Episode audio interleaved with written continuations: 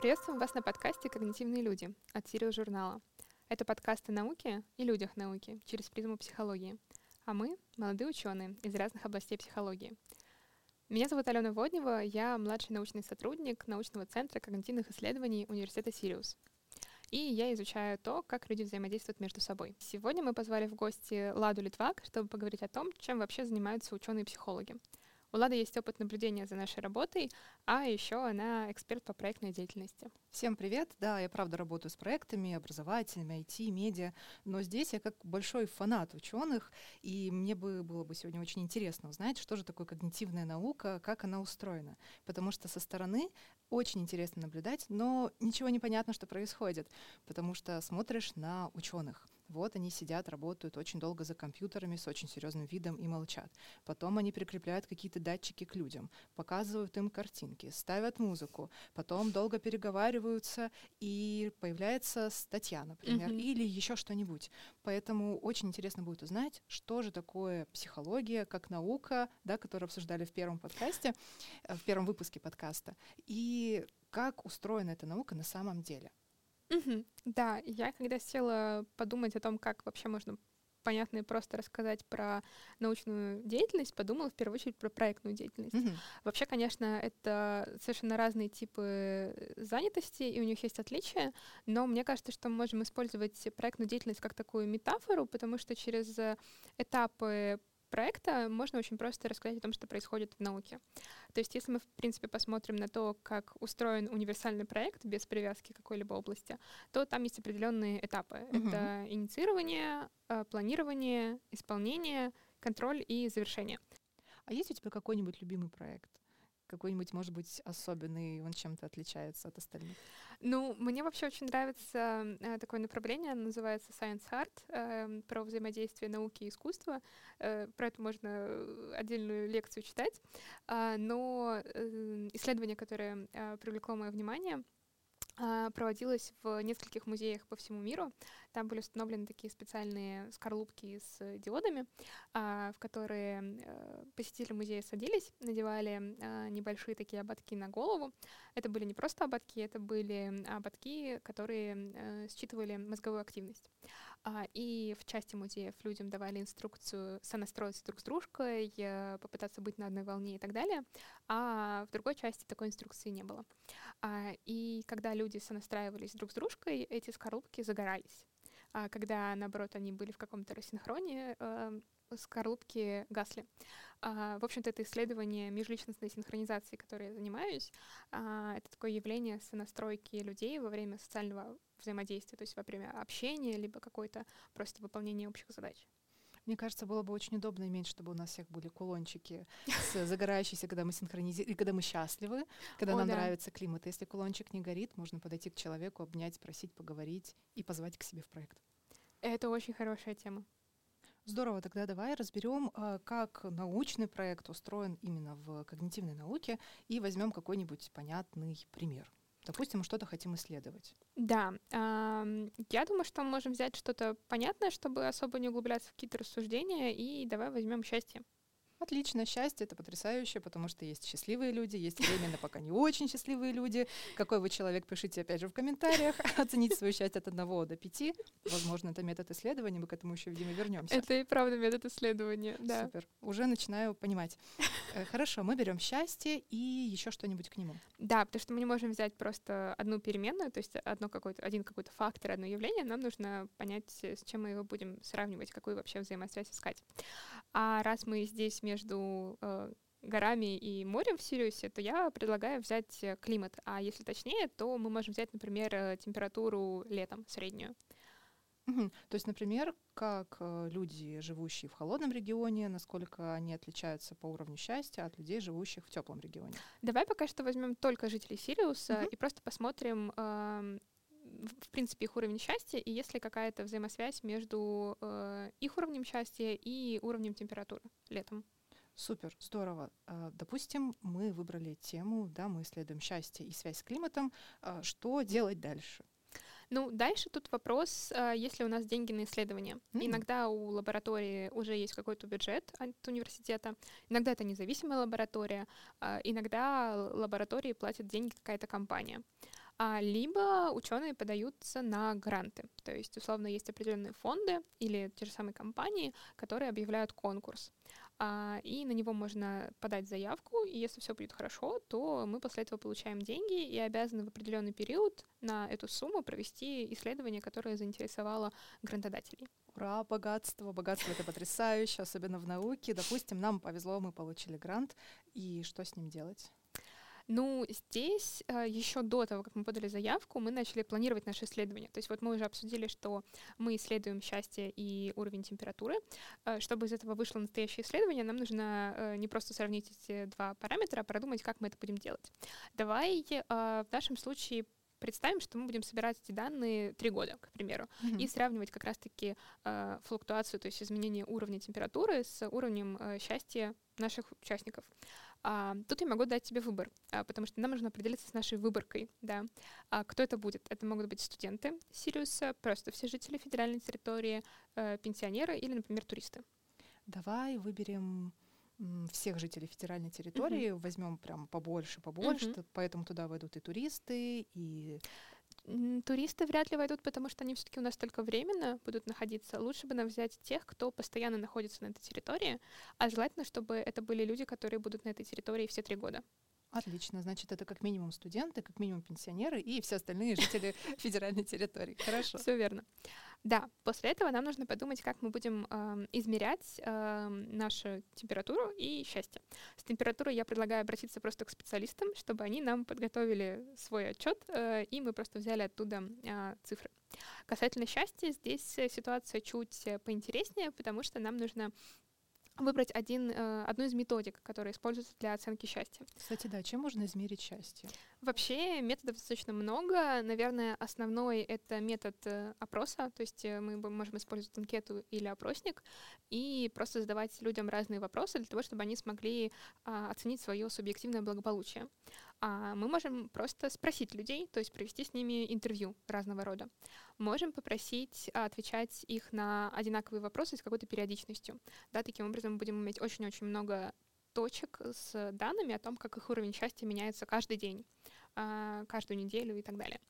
Кроме этого, можно попросить их вести просто дневники э, или э, саморефлексировать, и затем мы будем эти тексты, собранные, анализировать с помощью специальных таблиц. А чтобы, опять же, ничего не усложнять, я предлагаю взять э, сейчас просто какой-то вопрос, э, который мы будем время от времени задавать нашим участникам. Да? Mm-hmm. То есть, например, у нас лето три месяца, допустим, мы будем задавать им э, один и тот же вопрос раз в месяц. Хорошо. Тогда мы задаем один опрос, и этот метод называется опросник, правильно я понимаю? Ну, в данном случае это просто вопрос, поэтому опросником ага. я бы это не стала называть. Все, хорошо, понятно. Так, э, тогда мы определили, кого мы изучаем, что именно мы изучаем, э, что мы делаем дальше. Напоминаю, что мы богаты, у нас есть грант. Да. Нам повезло. А, я бы еще подумала о том, как мы, собственно, будем собирать эти данные, а, потому что участников у нас в таком случае достаточно много, потому что на территории, я не знаю точную статистику, э, опять же, если вы осведомлены, то нам будет интересно узнать об этом. А, но я бы, наверное, выбрала онлайн опросник опять же, не опросник, а вопрос. А, но дело в том, что когда мы э, работаем с нашими участниками, мы в любом случае задаем какие-то дополнительные вопросы, которые связаны, например, с их э, демографическими характеристиками. Да, это пол, возраст, э, тип занятости, образование и так далее. Вот, поэтому я бы придумала форму на одном из сайтов, который позволяет создавать опросники, и предлагала бы участникам постоянно к ней возвращаться. Это получается, что если мы людям показываем форму, мы уже начали проводить э, исследования. Да. Хорошо, мы опрашиваем людей. Мы uh-huh. их опрашиваем разными способами, в том числе онлайн. И что мы потом с этим всем делаем? Ну, вот здесь э, в ход идут э, не то, что сами ученые психологи, в ход идут другие члены команды. А, например, э, менеджер, который потом помогает все эти данные структурировать и создать какую-то общую таблицу, а, где будут данные по всем вопросам, в том числе ответы на наш вопрос о счастье, и по всем нашим участникам. Большая получится таблица, раз уж у нас такое они количество гигантские, человек. Они абсолютно это полотно. Интересно, сколько кружек кофе, литров кофе, не знаю, чая зеленого, да, выпивают люди. Угу. Интересно, хорошо, да, анализируя такую большую таблицу. А, мы даже ее не начали анализировать, то есть мы сейчас ее просто сделали. Да, да, потому что перед тем, как анализировать, нам нужно наши данные подготовить. А, и ну вот когда мы говорим про какие-то опросники или просто вопросы, это чуть проще, потому что здесь э, мало переменных, и нам нужно просто правильно расположить все данные у нас в таблице. То есть если вы когда-нибудь пытались что-то э, проанализировать в Excel, например, вам нужно понимать, как вы располагаете данные по столбцам и по строкам и так далее. А когда мы работаем уже с ну, такими более серьезными методами, как э, анализ в R или в Python или в специализированных программах по статистике типа SPSS или JASPA, а, то там все еще сложнее, потому что нам, ну, правда, нужно определенным образом просто расположить наши данные перед тем, как мы хоть как-то сможем их проанализировать. Ну, название этих программ уже на первый взгляд, слух э, выглядит очень сложно. И я правильно поняла, что э, команда работает еще с разными языками программирования. Я вот три сейчас насчитала. Ну, вообще я назвала только два. Uh-huh. Это R и Python. Python чуть более универсальный, R чуть более как будто бы заточенный именно под э, исследовательские задачи. Но да, я бы сказала, что это два основных э, языка программирования, с которыми обычно работают в науке, но также встречается MATLAB, например, если называть какой-то третий. Поняла, хорошо в целом это можно осилить. Если бы я когда-нибудь мечтала, мне было бы сейчас 16, я бы хотела стать а, исследователем в области когнитивных наук, я бы, конечно же, наверное, начала бы с программирования, параллельно бы что-то изучать. Ну, здесь зависит еще от твоих интересов, конечно, потому что не обязательно углубляться именно в программирование, можно выбрать некоторый другой фокус. Но в команде есть человек, который отвечает за программирование.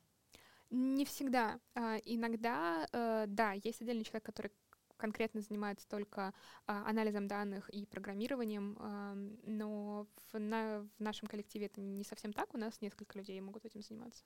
Круто. А вот э, я задумалась и представила себе табличку, о которой mm-hmm. мы говорили, которая составляется. И у меня возник такой вопрос. Мы ведь людям во время исследования нашего счастья и связи с климатом задаем э, вопрос, на mm-hmm. который они дают ответ текстом. Как вот эти текстовые ответы вогнать в табличку, чтобы ее можно было анализировать? Да, вот здесь на самом деле мы просто не проговорили, какой у нас, собственно, вопрос. А, потому что он может быть открытый или закрытый. Mm-hmm. Да, закрытый вопрос — это тот, на который ты отвечаешь «да» или «нет». А, открытый вопрос подразумевает а, какое-то твое прям размышление. Да? Но кроме этого мы можем еще дать просто некоторую градацию ответов, например, от «совершенно несчастлив» до «совершенно счастлив». А, в данном случае проще всего, конечно, работать э, с ответом «да», «нет», э, либо с вот этой градацией. Если же мы работаем с э, текстом, и это как просто ответ от, э, развернутый на вопрос, так и какие-то размышления, э, дневниковые записи и так далее, то здесь есть несколько вариантов. Э, давай я расскажу немножечко про контент-анализ. Да, давай. Да, контент-анализ заключается в том, что мы берем наш текст и разбиваем его на смысловые небольшие блоки. И затем пытаемся понять, что в этом блоке происходит. А, и определенным образом это кодируем. То есть, например, там, человек написал, что он счастлив из-за своей работы. Да, и, например, мы пишем, что в данном случае, в этом предложении была взаимосвязь счастья и работы. Итак, мы кодируем все наши кусочки э, от всех наших участников, и потом смотрим, что мы не просто понимаем, э, какое из них, какое количество участников сказали, что их уровень счастья был высокий, но еще и по каким причинам. То есть что они выделяют? Э, семью, карьеру или что-то другое.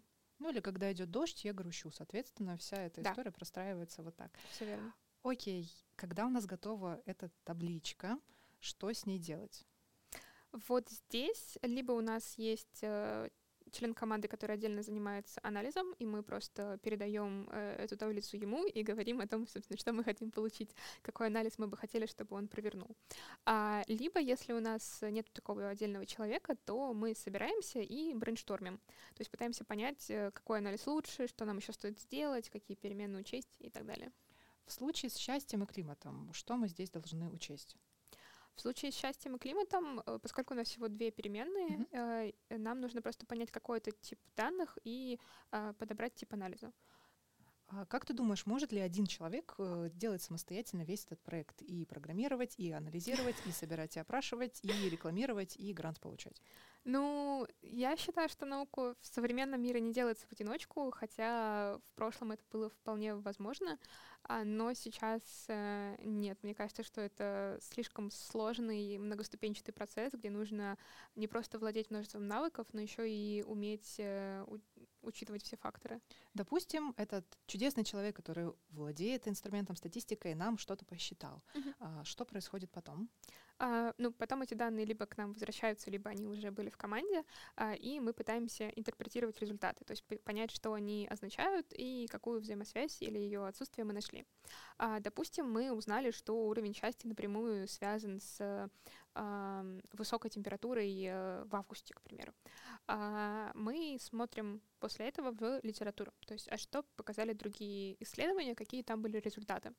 А, и пытаемся понять, как наше исследование э, вот в это вот поле литературы внедряется. Вообще, э, является ли это каким-то совершенно безумным результатом, или это совершенно нормально, и, в общем-то, мы не пришли ни к чему новому, кроме того, что подтвердили, что уровень счастья завязан на высоком уровне температуры летом.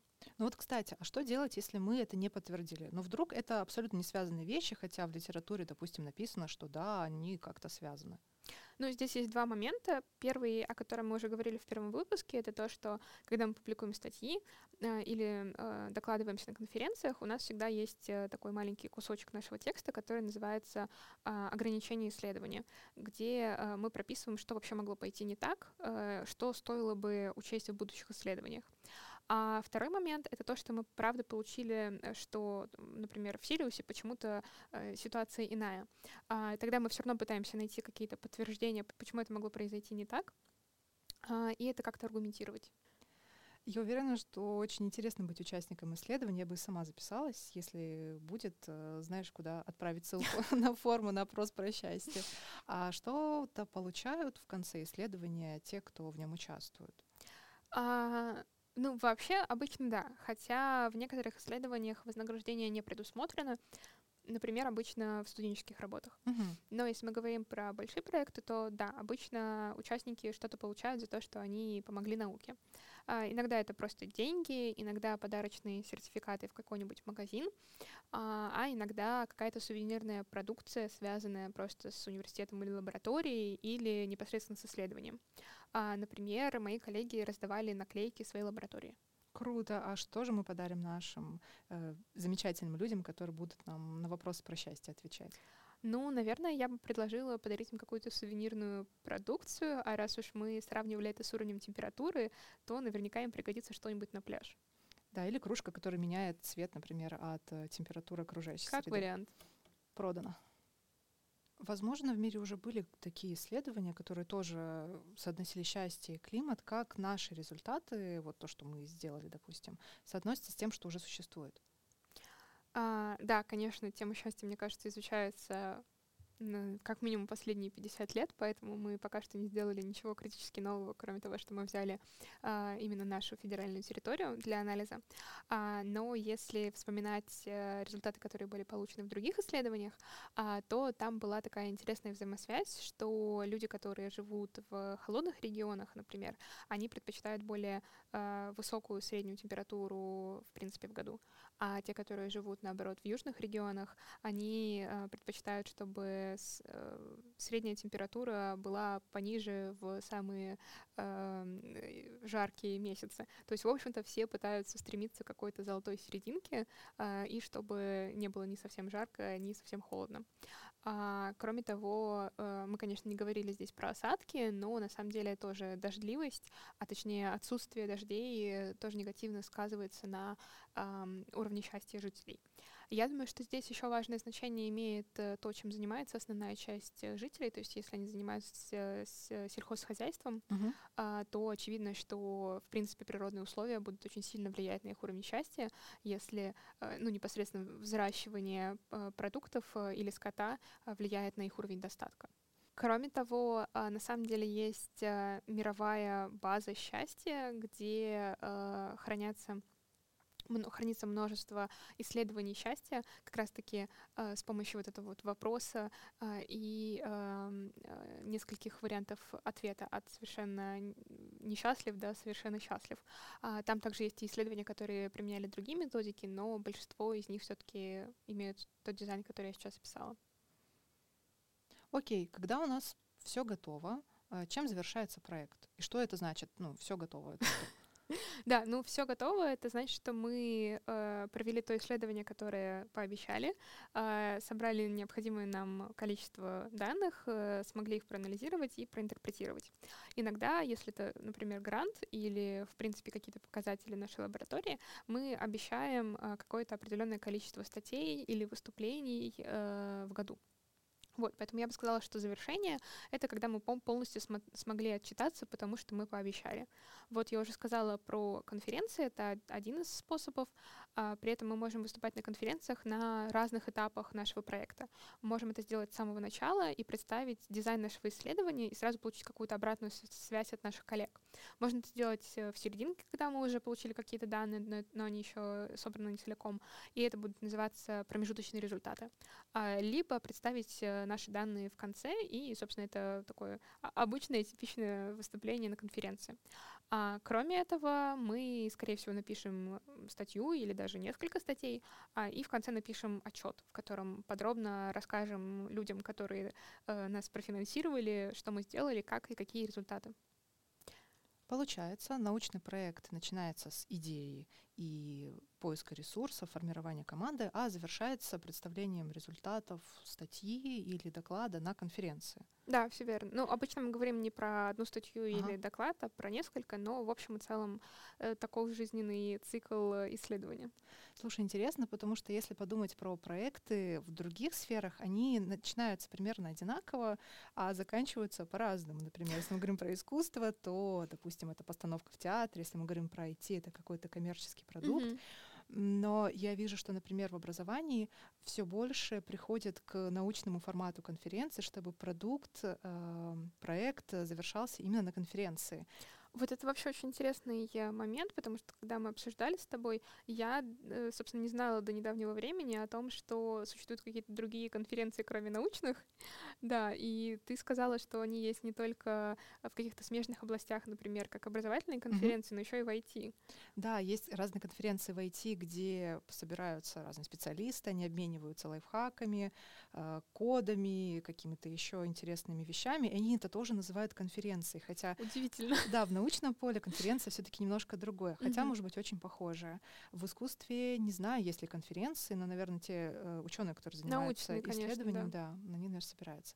А в образовании, например, э, большой фокус на индустрию, то есть туда приходят не только ученые-исследователи, которые исследуют педагогику или какие-то технологии, а еще и заказчики от бизнеса, которые хотят очень быстрых решений. Мне кажется, что в образовании, например, а, результаты получаются очень быстро. Достаточно mm-hmm. быстро исследовать какую-то технологию, которая применяется на людях, и измерить, как они быстро развивают какой-то навык или знание. Как происходит в когнитивных исследованиях? Сколько времени должно пройти, чтобы понять, что исследование ну, прошло успешно, и оно имеет место быть? Ну, тут зависит от того, что мы подразумеваем под успешностью.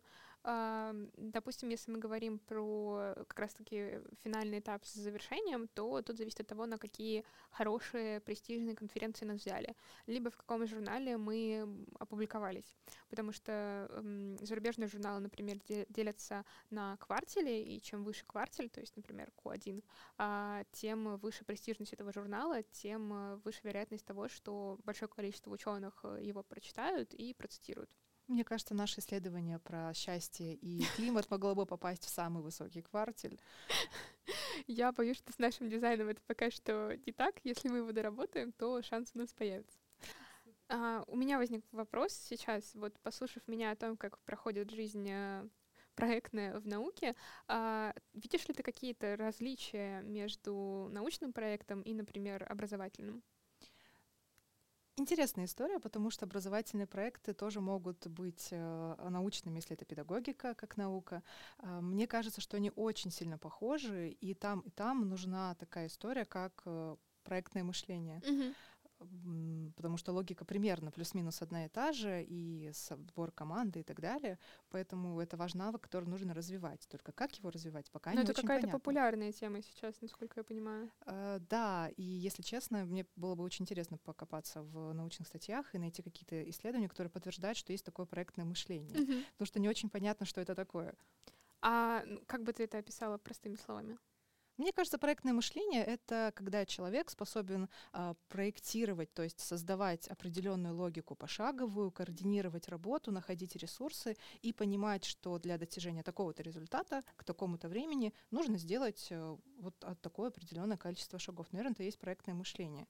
То есть здесь есть такое противопоставление целей и процесса. Да, верно? да, да, потому что у процесса нет завершения, но есть результат, а у проекта всегда есть конечный срок, дедлайн или крайний срок, который мы очень любим, да, к которому все стремимся, и часто он очень горит. Э, поэтому, да, проект отличается тем, что у него есть завершение и есть цель, и ограниченность ресурсов. У любого проекта есть ограниченность ресурсов. Ну вот мы с тобой еще э, вне подкаста говорили о том, что, в общем-то, в школе, по крайней мере, раньше, э, таким вот э, целям, да, достижению целей не особо-то и учили вроде как. Больше э, обучение вос, воспринималось как такой процесс какой-то, ну не то чтобы бесконечный, э, конечный, конечно, но тем не менее постоянно протекающий. А как вообще сейчас обстоит ситуация? Сейчас э, учат вообще проектному мышлению или насколько вовлекают э, детей, школьников в проекты, если мы уже отметили, что э, проектная деятельность есть и в науке, и угу. в IT, и в других сферах жизни. Да, и в искусстве тоже, абсолютно да, в разных сферах. А, я скажу так, в школах сейчас активно развивается обучение от проектам, формируют команды школьников, они куда-то ездят, что-то делают, и даже в детских садах применяется такая педагогическая Вау. технология, как э, проектное мышление, проектный подход. Поэтому, да, с этим, конечно, полегче, и это очень радует. Это значит, что если раньше мы учились там какое-то время, потом потоком приходили в университет, и как-то оно все текло, то сейчас человек э, это мышление применя- применяет и к себе. То есть он uh-huh. видит, что, наверное, карьера как проект или реализация как проект, они могут легче в этом ориентироваться, ставить себе цели и их достигать маленькими шажками. Вообще, если подумать, то вот такое вот проектное мышление можно и в, просто в своей повседневной жизни применять. Например, э, возвращаясь в Сириус, э, можно планировать э, как проект свой отпуск. Да, или, или день как... рождения как проект. Да, абсолютно точно. Ты также можешь э, задуматься, какая у тебя есть идея, какая у тебя команда, как ты это будешь реализовывать, как ты будешь контролировать этот процесс, э, и затем к чему ты хочешь прийти, как э, ты подведешь итоги своего отпуска или праздника. И мне кажется, когда мы говорим о празднике и о проектах, здесь можно рассказать, где себя попробовать в плане развития этого проектного мышления, если, например, в школе не хватает или в университете не хватает, или просто хочется чего-то большего. Mm-hmm. Да, ну тут я могу порекомендовать то, с чем я была как-то связана. Это Сириус Лето. То есть такая проектная деятельность э, долгосрочная э, для школьников. Я там выступала наставником для одного из проектов. А затем есть большие вызовы, они есть как для школьников, так и для студентов. Там примерно такая же логика, но не, немножко другая структура.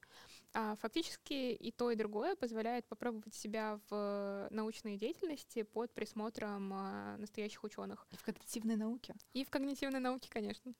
Хорошо. И я бы тут, кстати, добавила, что есть э, еще одну платформу, это профстажировки. Там можно найти существующие проекты, которые ищут себе в команду участников. И можно поучаствовать в исследовательских проектах, подключиться. И я вообще за то, чтобы заниматься наукой вживую и брать какой-то живой проект, который к чему-то прикреплен, например. Поэтому можно туда тоже прийти и попробовать себя в команде и развить свое проектное мышление. Я знаю еще платформу Добро.ру. Там uh-huh. больше проектов, которые связаны с волонтерством или с какой-то социальной деятельностью. Поэтому, если вам это интересно, то можете попробовать себя там.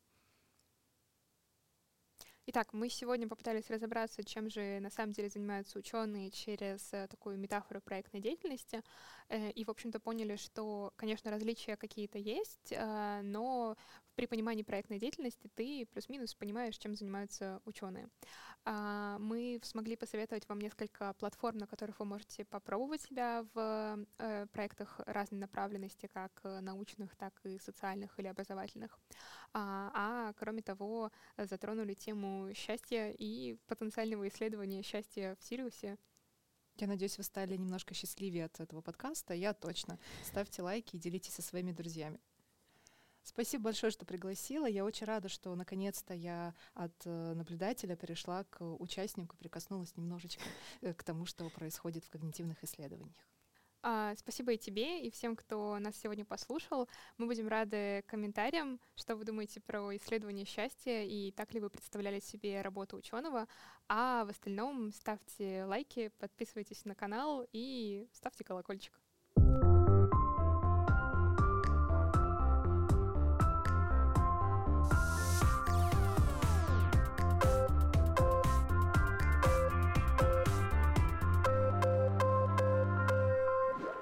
Счастливы ученые, которые исследуют счастье. Угу. Что там про скорлупку?